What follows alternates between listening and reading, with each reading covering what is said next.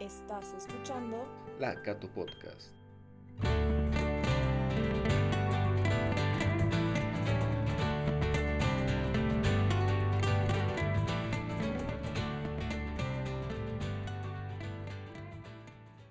Sean bienvenidos a la Cato Forum.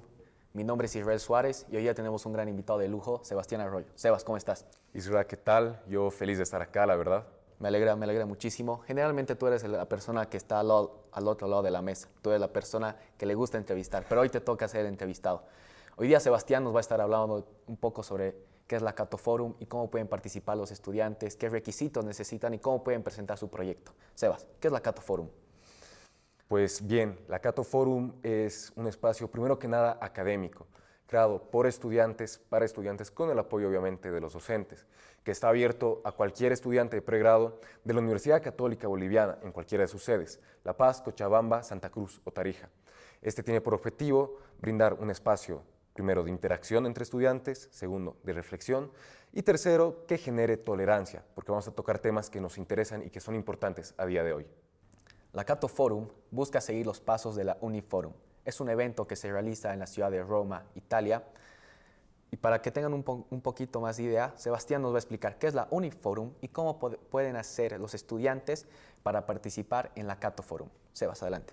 Pues bien, como bien has dicho, la UNIF Forum es un congreso que realiza una rama de la Iglesia Católica cada año y tiene como etapa final eh, la ciudad de Roma. No nos vamos a engañar, es el premio grande, pero para llegar a esto se tiene que participar en etapas regionales. Tal es el caso aquí en Sudamérica, que se realiza el UNIF Conosur, evento del cual fuimos partícipes este año y si bien no alcanzamos los resultados esperados, nos dio pie e inspiración para crear la Cato Forum. Para participar de la Cato Forum solo hay que presentar la postulación con el formato debido y seguir el reglamento. Esto hasta la fecha dada y seguir obviamente el resto del cronograma, buscándose un docente, los estudiantes que quieran participar, para que les sirva de guía y seguir los pasos y las temáticas que también están disponibles en la página de la universidad. Sebas, explícanos un poco más de estas charlas. ¿Van a ser largas? ¿Van a ser breves? ¿Tienen que ser un poquito más dinámicas? ¿El docente puede participar de la charla? Pues bien, los participantes pueden presentar equipos conformados por estudiantes, tres como máximo, pueden participar en parejas o de ma- manera individual. Pero como bien ya dijimos, tienen que participar con un docente. El docente no va a dar la charla, no va a participar de la charla.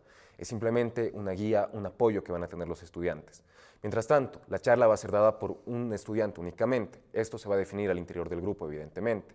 Y tienen que ser charlas de aproximadamente 8 minutos, dinámicas, atractivas y, en especial, apasionantes. La fecha límite para presentar el proyecto es el 20 de octubre. Estamos en lo cierto, ¿no? Si tienen algunas dudas los estudiantes y quieren contactar para saber un poco más a fondo sobre este tema, que es la Cato Forum, ¿con quién se pueden contactar? Claro que sí. Como bien has dicho, la fecha límite de postulación es el 20 de octubre y el visto bueno se lo dará hasta el 25 del mismo mes para saber si vas a participar o no de la Cato Forum. Cualquier duda pueden acercarse a cualquiera de los organizadores, incluyendo mi persona, con el contacto al número 752-04302 o al correo institucional sebastián.arroyo.ucb.edu.bo. También pueden contactar con Magíster Rommel Brun, del Departamento de Administración, Economía y Finanzas de la sede Cochabamba. Por último, esperamos realmente escuchar su voz. Creemos que tienen la capacidad de dar una idea única que pueda cambiar el mundo. Anímate a hacer un cambio. Anímate a participar en la Cato Forum. Te esperamos.